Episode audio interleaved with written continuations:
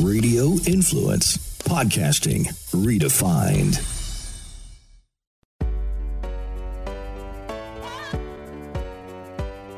Welcome, everyone, to the Corporate Tea Podcast. This is my first podcast, and I'm so excited to finally be at this juncture so people can stop emailing me and DMing me about doing my own podcast. As you know, I've been featured on a ton of different podcasts, but it's good to be building my own home. And as I do that, in the spirit of the corporate tea, it's only right that I bring some of my amazing friends along to discuss um, all things career and all things diversity, equity, and inclusion. So today with me, I'm so excited to have uh, Jaia Thomas, um, who was on a podcast, kind of virtual conference with me um, last year. And she is just such a light and doing so many amazing things. So, first, I'm gonna before I, you know, turn it over to to Jaia, I'm going to uh, tell you a little bit about her. Uh, Jaia Thomas is a Los Angeles based sports and entertainment attorney. Uh, she has over 10 years of experience practicing on both coasts.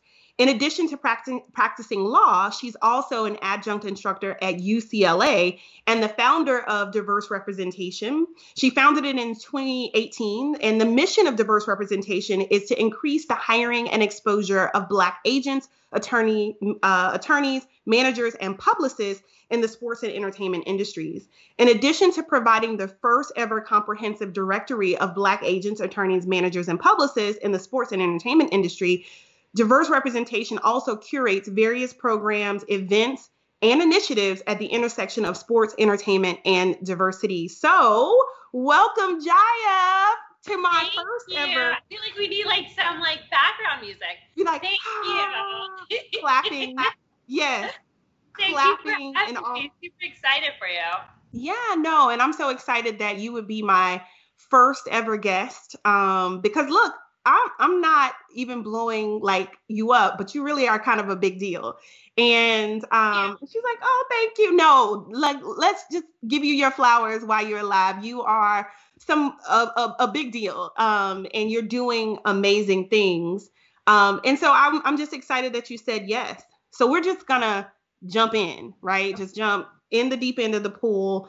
And we're going to kind of have two different conversations. One first is about your career because we know that there's going to be so many people watching and I wouldn't be the you know the corporate Tea if I didn't talk about your corporate career. And I you know and and if and that's important because you know as you probably do get tons of people who DM you, they want you to mentor them and they want to know how you got to, and they're so interested. I mean, if I had a dollar for every time I got an email like that, I'd be rich. So let's talk a little bit about your own career journey and and the any adversities that you face. But what tell us a little bit about be, becoming a sports um, an entertainment attorney. What led you to that? You know, what drew you to that? And you, I don't think kids just wake up and like, you know, I want to be a sports and entertainment attorney. So how did you make that decision? And then talk a little bit about your professional background and and and you know how you got here today. Sure, sure. So, um, a little bit about my background. Um, ever since I can remember, I've always wanted to be a lawyer. Um, I'm originally from Cincinnati, Ohio, and my parents would tell you, you know, ever since I could probably talk or, you know, knew what a lawyer actually was, that's that I knew that was my career path because I saw it as a vehicle to help people, especially people who look like me. And so I've just always wanted to be an attorney, and I really kind of just stuck through that, stuck with that throughout the years. Um, after I graduated from high school, I went to college in upstate New York, um, and then I went to law school in Washington, D.C. And honestly, when I went to law school, I was not planning on being a sports and entertainment lawyer. I wanted to be a civil rights lawyer. Oh, wow. Um, my dream was always to, like I said, help people who look like me. And I thought the best way to do that was to be a civil rights lawyer. And so, you know, going into law school, I had you know, intern for like the Department of Justice and on Capitol Hill, and that I thought that was really going to be my pathway. Um, but then when I was in school, my second year, I got an internship working for the TV show Dateline, and just really fell in love with it. Loved um, the television industry, loved being on set, loved going out to shoots. I just found it to be like very interesting and fascinating, and so that was kind of my first. Um, my first entryway into entertainment law. And so after I graduated from law school, I moved to New York City. Um, unfortunately, did not end up working in entertainment law, just kind of doing civil litigation work. Was doing that for a few years, and after doing that, you know, I this it kind of kept coming back to me, like wanting to get into entertainment. Like I really want to try to get into the entertainment space, and so to do that, I figured, you know, I think I'm gonna have to move to Los Angeles to do that. I think I need to be in LA if I really want to get into entertainment. So this is gonna show how old I am. Um, I found an apartment off Craigslist and bought a one-way ticket to Los Angeles. Um, I quit that job I was working at in New York as a civil litigator and just bought a one-way ticket out here. I didn't know anybody at the time. I didn't have a job. I didn't have a car. Uh, I just bought a one-way ticket and was like, I'll figure it out when I get here. So got here and um, it was challenging. It was hard. I definitely won't say it was like a walk in the park. Um, LA is a very different beast compared to the East Coast. So once I did get out here, though, one thing I realized was that if I really wanted to get into the entertainment space, I understand the legal industry, but I didn't really understand the entertainment industry. You know, I don't really know how a film is made or the steps to actually, you know, make a, a TV show. And so I decided to go back to school and did a certificate program at UCLA on television and film producing just to kind of learn the inner workings of how the industry works. Um, so I did that, and then I cold called places uh, to get a job. Uh, once again, showing my age, my first job was working for Will Smith, um, his production company, Overbrook Entertainment, and that was just through cold calling people, cold calling companies. Um, so did that during the day. Was going to school at night, and um, yeah, you know, kind of a lot transpired between then and now, but eventually I decided to just start my own practice focused on sports and entertainment. Um, so now, as a sports and entertainment lawyer, on the entertainment side, I primarily work with actors, um, writers, producers, and TV and film. And on the sports side, I work with athletes, um, current athletes, and professional athletes at the intersection of sports and entertainment. So, athletes who have their own production companies or athletes who you know are starring in some of our favorite TV shows or movies. Um, that's kind of the work I do day to day. Um, and I also represent some in social media influencers and, and other folks kind of in, in various facets of the entertainment industry. So I hope that wasn't too long winded, but no, it was perfect. First of all, I think this kind of captures why I think you're so dope, right? It's like girlfriend's like, yeah, you know, my first job after call calling was Will Smith's production company, just like you know, slight step, slight flex, but I think that that that's so awesome, you know, just to hear your background because I think there are going to be people who are generally just interested in what you do. But I think in talking about that, and when you were saying like telling my age, I was like, well, we clearly are around the same age, you know, like Craigslist, MySpace. Like, yes, we were we actually were born before there was social. Um, so exactly. and, and, actually educated, grown up, went to college before there was like an actual Facebook. Um, oh.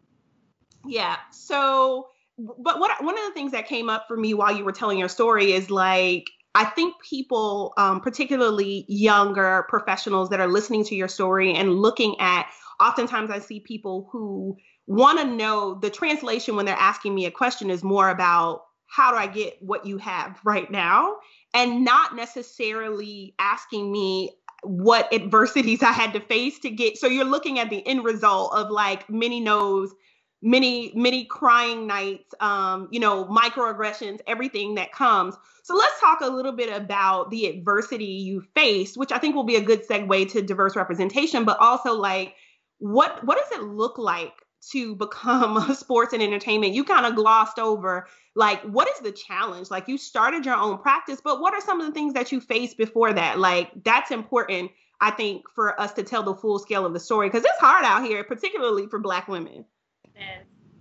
it's it's and this could be a completely separate podcast in and of itself, just talking about the adversities. Um, you know, honestly, at the end of the day, the legal industry is so dominated by by white men. You know, um, and so that's an adversity in and of itself. I'm an outlier. You know, I'm a black woman um, with the name Jaia, and then I'm an outlier. You know, with regards to what um, the legal industry primarily looks like. The legal industry is still primarily old white men, if I'm being honest. And so I don't necessarily, I don't fit into that mold. And so that has always been a challenge, um, kind of breaking through, breaking through that, you know, yeah. um, breaking through the old guard and um, almost having to prove myself in some ways has been a yeah. challenge. Another as, challenge. As, as if your education and experience wasn't enough. right. Never mind the fact that I went to a law school much higher ranked than yours, but yeah, yeah, let's forget about that. Or so, that I actually went back to school to UCLA. Forget all of that. I'm just, you right. know, I got to prove myself, right? Tomato, tomato. Yeah. Passed the bar on the first time, and it took you several. But you know, we won't get into those details. Um, but that's definitely a, uh, has been a challenge. And then I think another challenge uh, that kind of stems from that a little bit are also the preconceived notions of what an effective lawyer looks like. You know, a lot of people, even people who look like me, do have these preconceived notions that like if I want a good lawyer, that lawyer has to be a man. If I want a good lawyer, that lawyer has to be white, you know? And so kind of constantly having to work against the preconceived notions of what a good lawyer looks like has also been a challenge as well. I've had people come up to me and say, I don't want you as an attorney. You seem really nice, but I want a Jewish lawyer. Yeah. I can imagine that there are certain tropes and stereotypes about what success looks like. I think primarily when you have operated, even for me from a corporate perspective in white oriented spaces, that always seems to be the center, right? And that seems to be the standard. And so I can only imagine in sports and entertainment, especially when the purview is that this is tied to me making it out, getting an opportunity, or making money, that the best advocate is going to be someone who has sort of a quote unquote advantage, right? Or privilege. And so, how have you managed that in proof to your own clients? Like, how, you know, have you convinced, how did you convince people like I'm the person for you?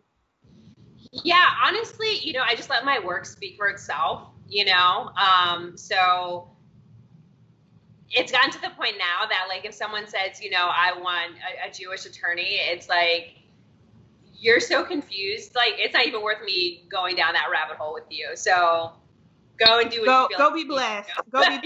yeah, like, client for me. Yes. I think I don't, I don't have the bandwidth to undo years of brainwashing. So go do what you feel like you need to do. Um, but yeah. otherwise, you know, I just let my work speak for itself at the end of the day. Um, and I have some amazing clients, and I have amazing clients who refer other clients, you know, and so that's just really helped me out tremendously over the years. Yeah, I mean, I think there's something to be said about, you know, really authentically knowing who your client is. And I think even on the corporate side, right? You know when i whenever i talk to people i'm like listen like this is who i i'm at a point in my career where it's like i don't have to do this. I don't have to do this yeah. for you. I don't have to be a face. If that's what you want you are free to go do so right? And i think there's so much power and and i and here's the thing it's sort of this mike jones effect right? You know you are we're kind of taught you know we're chasing right this identity from the very beginning right? And there's so much unlearning as you are doing this journey particularly um, doing diversity equity and inclusion work. And your first person that you serve is yourself right? You you are the first person that you start to like awake right in this journey and at some point, it's so interesting. I fought for so much validation in corporate for so many years, right? I shed so many tears. But the moment that I chose myself, and I got very clear about like what my superpower was like, I'm dope. This is what it is. If, if it doesn't align, that's okay. And when I got comfortable with the no, it seemed like, and I don't know if this is the same for you, now all of a sudden I'm hot like Mike Jones. Like now everybody wants to talk to me. You know, I remember a time where like I wouldn't wear braids to an interview, you know? Now, listen, I might wear a fro. Like it's just really how I'm feeling that day. And the interesting thing is what I learned is that people will adapt to whatever you accept for yourself. Totally. You know what I mean? And I'm sure you're learning that too in your journey. So let's talk a little bit about diverse representation, right? Um, because one, I stand it. Like I just I'm not even in entertainment, but you know, one day I might reach influence level and, and need an attorney or some representation. But so let's talk about that and how that came to be and why you know, what what kind of problem are you trying to solve in the world with diverse representation? Great question. So uh, I'm trying to try to keep it as succinct as possible, but um, just being a black woman lawyer in the sports and entertainment industry, honestly, it's always kind of been in the back of my mind, and it's always kind of bothered me a bit to see so many black athletes and so many black entertainers not have black folks on their team. Um, you know, so that's always kind of been something in the back of my mind to see these NBA players and these NFL players making, you know, $30 million a year with white agents, white managers, white publicists, white attorneys, white assistants, white accountants, you know, and it's always just kind of been something in the back of my mind. And then recently, in 2018, I, when Black Panther came out, I remember having a conversation with one of my girlfriends who is a black publicist out here in Los Angeles. And we were talking about how everyone was so excited about Black Panther and all this diversity on screen, and Hollywood is like doing such a better job with diversity. And we started wondering, like, who represents all of the actors though in Black Panther? You know, no one's talking about that. Let's do some research and find out. And when I did the research, I found out the entire cast had white agents, white managers, white publicists, and only Lupita had a black lawyer. Everyone else had white lawyers. And I'm like, this is crazy to me. Yeah. this is crazy to me. And, you know, especially recently, I feel like so many black athletes, so many black actors are screaming about like being pro black and loving black people. But then it's like you look at their team and there are no black people on their teams. And so for me, it's just like, there's this disconnect here, you oh, know? Oh, yeah. And I just felt like as black people, we make this these industries so much money. We make sports industry billions of dollars. We make the entertainment industry billions of dollars, but we don't see a lot of that money. You know, we don't do a great job of keeping that money within our own communities. Right. So after Black Panther came out, I was like, oh no, this has to change. So that's that weekend. I decided to buy a domain name, diverse representation, and I said, I'm going to put together a directory of all the black attorneys, all the black agents, all the black managers, and all the black publicists in sports and entertainment across the country. So no one can ever use the excuse anymore of, I can't find one.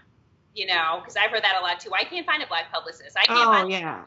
Well, yeah. here's a free website now that lists everybody. So now if you don't have one, it's going to have to be for another reason. But my ultimate goal with diverse representation is just to make sure that more athletes and entertainers are hiring black folks on their team, you know, and that we're doing a better job of keeping the money within our own communities. Um, that's my ultimate aim at the end of the day. Yeah.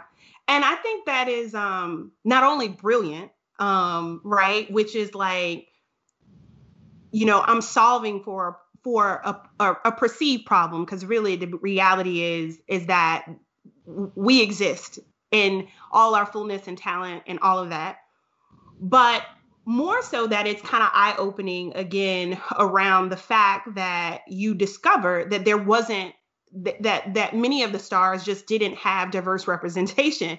And you know, I, my my real question to you is that like where do you think that impression, right, has come from, right? And I think when we think about systemic issues, oftentimes, you know, everyone talks about um you know, sort of the man, right? The system. But I often say like, you know, when we think about racism as opposed to being like, you know, am I racist or am I pro black or am I anti black? You know, my my thing is like how are you participating? And even as a black female who might be considered middle class and like how am i participating and where who i hire which is one of the reasons why like i have a black attorney i have a black accountant um right um, it was important. I just filmed with LinkedIn, and one of my one of my questions was, "Can I have a diverse team um, to film?" And it actually was something that people don't ask often. Like they're like, "No one's ever asked us, can they have a diverse team lighting the producer on set, right?" Um, now they had to scramble a little bit, but yeah, I mean, that's the, you know, those are the things that, those are the things that you can do. You can ask, you know, can I have a diverse team? So saying that to say, um, do you think that part of changing the narrative is also a responsibility on us to change the narrative in our own heads as well about what the standard of great really is. Kind of that's a boxed in question like you can't say no, but but you could you could say no. So what are your thoughts? No, I mean absolutely yes. Um, I think once again a lot of us have kind of these preconceived notions of what a good team looks like, you know, what effective representation looks like. And I'm working to help kind of break that cycle, break break those change those mindsets. Um, and I think that's part of the reason why, you know, not a ton of black athletes have black folks on their team and same for black talent. Uh, but part of the reason also is, you know, the networks. You know, sometimes an athlete will will get a white agent and they'll ask their agent, "Hey, I need an accountant." Yeah. And that agent will refer his white friend, who's an accountant. Yeah. Who then will his other white friend, who's a financial advisor. You know what I mean? So that's part of the problem too. And and one thing I wanted to do with diverse representation is to make sure that like we all know each other too. Like as a black entertainment lawyer, Yeah. make sure I know all the black entertainment agents. I need to know all the black entertainment publicists so that when I have clients asking me for a referral, I know who to refer. You know what I mean? Right. We all know each other to be able to do that. And so that's part of my mission with diverse representation too. When I launched it, there were a ton of agents in Hollywood who had no idea that some of these attorneys even existed, you know? Yeah. And so that's really important as well, making sure we all know each other too. And I think that's a good segue to my next question, which is, you know, the summer of last year, we, we you and I have been doing this work, right? like we have been immersed in this conversation around diversity, equity, and inclusion for years. Yeah. And suddenly we are hot in these streets, like 100%. It ain't a day that goes by that I don't get an inquiry about a job. There isn't a day I don't get like people are reaching out. They want me to speak. They want me, all of those things. Um, let's talk a little bit about what is happening in the world. Is it an awakening? Is it is it somewhat performative? Um, is it going to go away? Are we going to stay hot? Like, what are your thoughts on this conversation that's happening now? Parts of it I appreciate, right? Because it's giving me an opportunity to talk about, particularly to talk about Black and Latinx communities in a way that I've never been able to advocate for. Um, and to say things I've been able to say in corporate spaces, use the word racism outright, use the word privilege outright. Like those things were not happening. And I appreciate the shift to be able to really root people in educations on rac- racial equity. But I'm not sure this is going to stay. So I want to get your opinion on have you been getting all the calls? And um, and, and has that even for the people you represent, has that increased their opportunities? Like, what does it look like in sports and entertainment right now with everything that's going on? Yeah, great question. I mean, yes, when everything transpired last summer, the phones were ringing off the hook, emails coming in, all the networks, all the studios, you know, wanted to make sure they were, you know, pro black and, and doing their part, you know. Um, and I'm trying to be positive here, but I, I don't, I honestly don't think, you know, this is going to last forever. I think this is a moment in time. Um, I don't know how long it's going to last, you know, but do I think it's going to last forever? No. Out here in Hollywood, do I feel like most of what was done last summer and up until now was performative? Yes. Um, there are a small number of companies who have, I think, taken substantive steps to make some changes. But for the most part, you know, what happened out here was a lot of networks, a lot of studios just kind of wrote checks. You know what I mean? They they wrote checks to Black Lives Matter and said, "Hey, we did our part." We did know? our part, yeah. Meanwhile, all the black employees at their companies are like struggling and you know Yes. suffering. Yeah. But they wrote back to Black Lives Matter, so you know they they're like, well, we did our part, we're good. Yeah. You know. Yeah. Um, so yeah, I think a lot was performative. You know, I think a lot was cutting checks. I think was a lot. A lot was putting out statements. I think a lot was you know tweeting out hashtags. Um, and you know what's really come of that at the end of the day. A Yeah. lot was also a lot of people also start hiring DNI. You know, um, executives. So saw a lot of that as well, which is which is great. But you know, you need to have black folks at your companies who not only just do D&I, but also are lawyers and are also, you know. Oh yeah, like fill your entire C-suite. Yes. Absolutely, across the board. So across the board, yeah. I've seen some companies. Um, I, I would say 90% of what I've seen out here has been performative, and there are a few companies who I think really are doing the work. I think time will tell. I'll be curious, like once we hit that June mark, after a year has passed, I would love to kind of see numbers. I would love to kind of see some of these companies really publish the results of yeah. you know what's come out. What is what has transpired over the past year?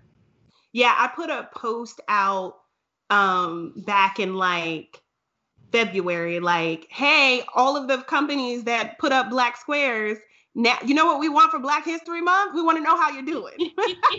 right? Update. And, yeah, like let us know, give us an update, let us know the metrics, right? And so I think, you know, to your point, um, Jaia, it is about, you know, the proof is in the pudding, right? I mean, at the end of the day, you're either doing the work or you're not. Yeah. right?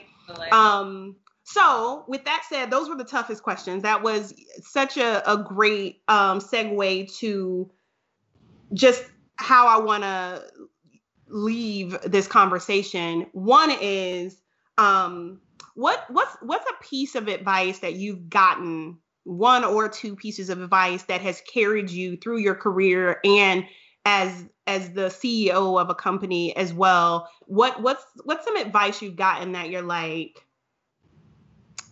I'm gonna take this with me forever? Um, I think one piece of advice I've gotten is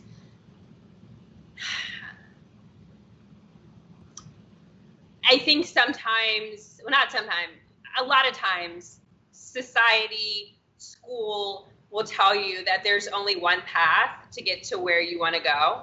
You know, one plus one equals two. To get to C, you have to do A plus B. Um, and one piece of, advice that I've gotten is um, there's no one clear path to success, you know, and there's no, no one clear path to get to yeah. where you want to go. So really be open to trying new things, going new places, um, and kind of really just jumping out there. Um, yeah. I, that's definitely been a, a, big, a key piece of advice that I follow have followed over the years. Um, another piece of advice I've probably gotten is the importance of like outsourcing. Um, yeah.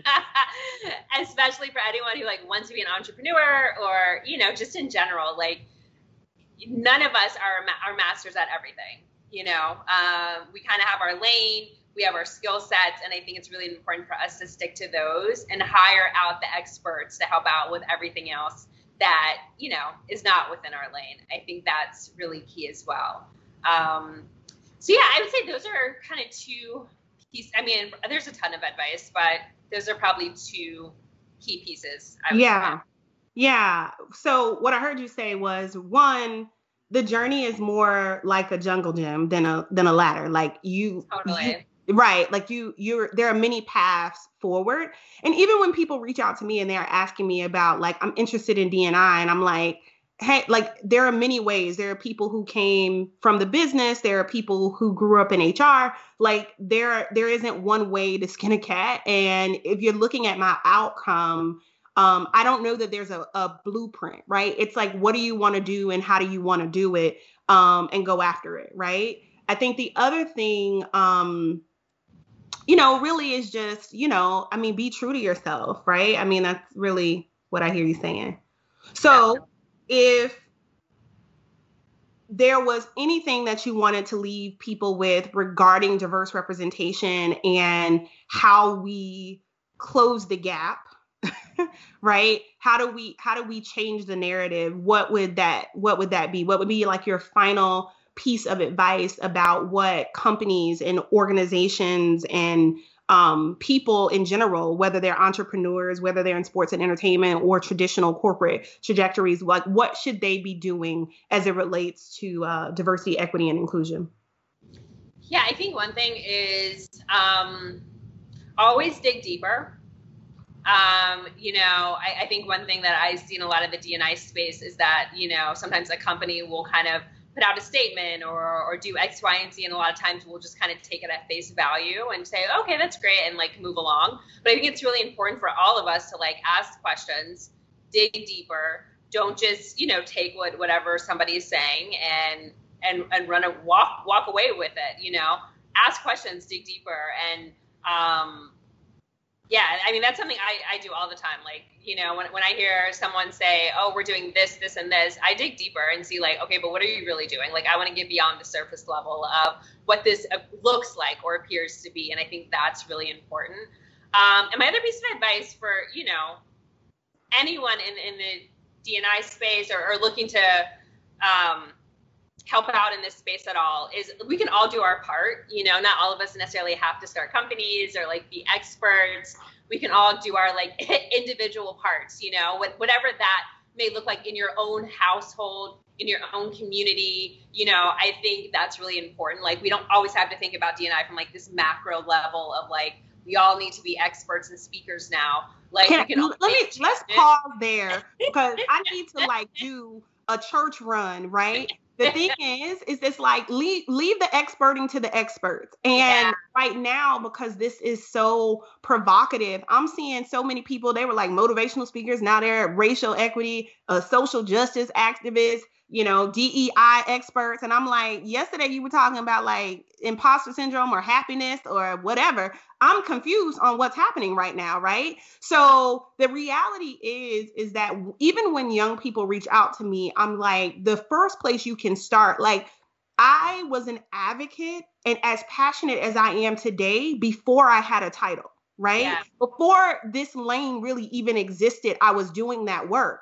right? The center of being a bridge builder and advocating for equity has always been my heart. It is not because this work is attractive to me for clout, right? And on top of that, it's also people don't realize that the role the jobs look fancy, but it is primarily one of the hardest jobs to do because there is a double consciousness. I have the lived experiences as a black female, right? But I'm also having to advocate not only just for Black people, but all, all marginalized groups. And there are many times, well, in the middle of that, I am microaggressed in trying to explain that to in white oriented spaces and so there this isn't an easy job that people should be signing up for because they believe that the only thing they're going to do is be it's it's going to be more rooted in their own personal identity politics than it is the real work that it takes to do this. And a lot of the back end work, the data, the metrics, the analytics, the understanding of how you build integrated strategy in large corporations, organizations, it takes time and experience, and it's not easy, and it's also not fun, and it's not sexy. We just got sexy post last summer, and it still ain't sexy. Like the work is still not sexy, right? So I really appreciate you saying that, right? Like just coming out and saying, like, listen, like you can just do do some good old volunteerism. Start where you are. you know, solve for what you can solve for with what's in your hand as opposed as opposed to trying to jump in as an expert. You know, it's like you spent 14 years as an engineer and now you're a DEI expert, right? Like it just doesn't make sense. And I have so many people like, how can I pivot? And I'm like, you can't. Like that's just like and it's the funny thing is like, listen, I have people who will text me and they'll be like, hey, can you give me some buzzwords? And it's like, I would never call you Jaia and be like, hey, you know what? Tomorrow um, you know, I Kim Kardashian my my law degree, so I would like for you to give me some buzzwords for my interview. Like it is offensive, people. it is offensive. Okay, you can't, you cannot pivot. Okay, you can't skip my 18 year career. You can't. That's you just can't. So that was my that was my my moment. Uh, my my quick sermon and testimony. He struck a chord there so real. So I've seen so many people pop up over the past year that are like DNI experts now, and I'm like, okay. I see it. Yes. So Jaia, thank you so much um, for just coming and chatting with me and and for and for doing the real work. This is this podcast is all about featuring people who have done the real work. Um, so I really appreciate you being here. Where um, can people find and connect with you? Where where can they find you? Sure. So I am on Instagram at Jaia Thomas.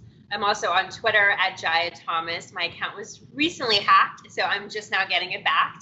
Oh and, no! Um, people can follow diverse representation on Instagram at diverse representation um, and Twitter at diverse rep.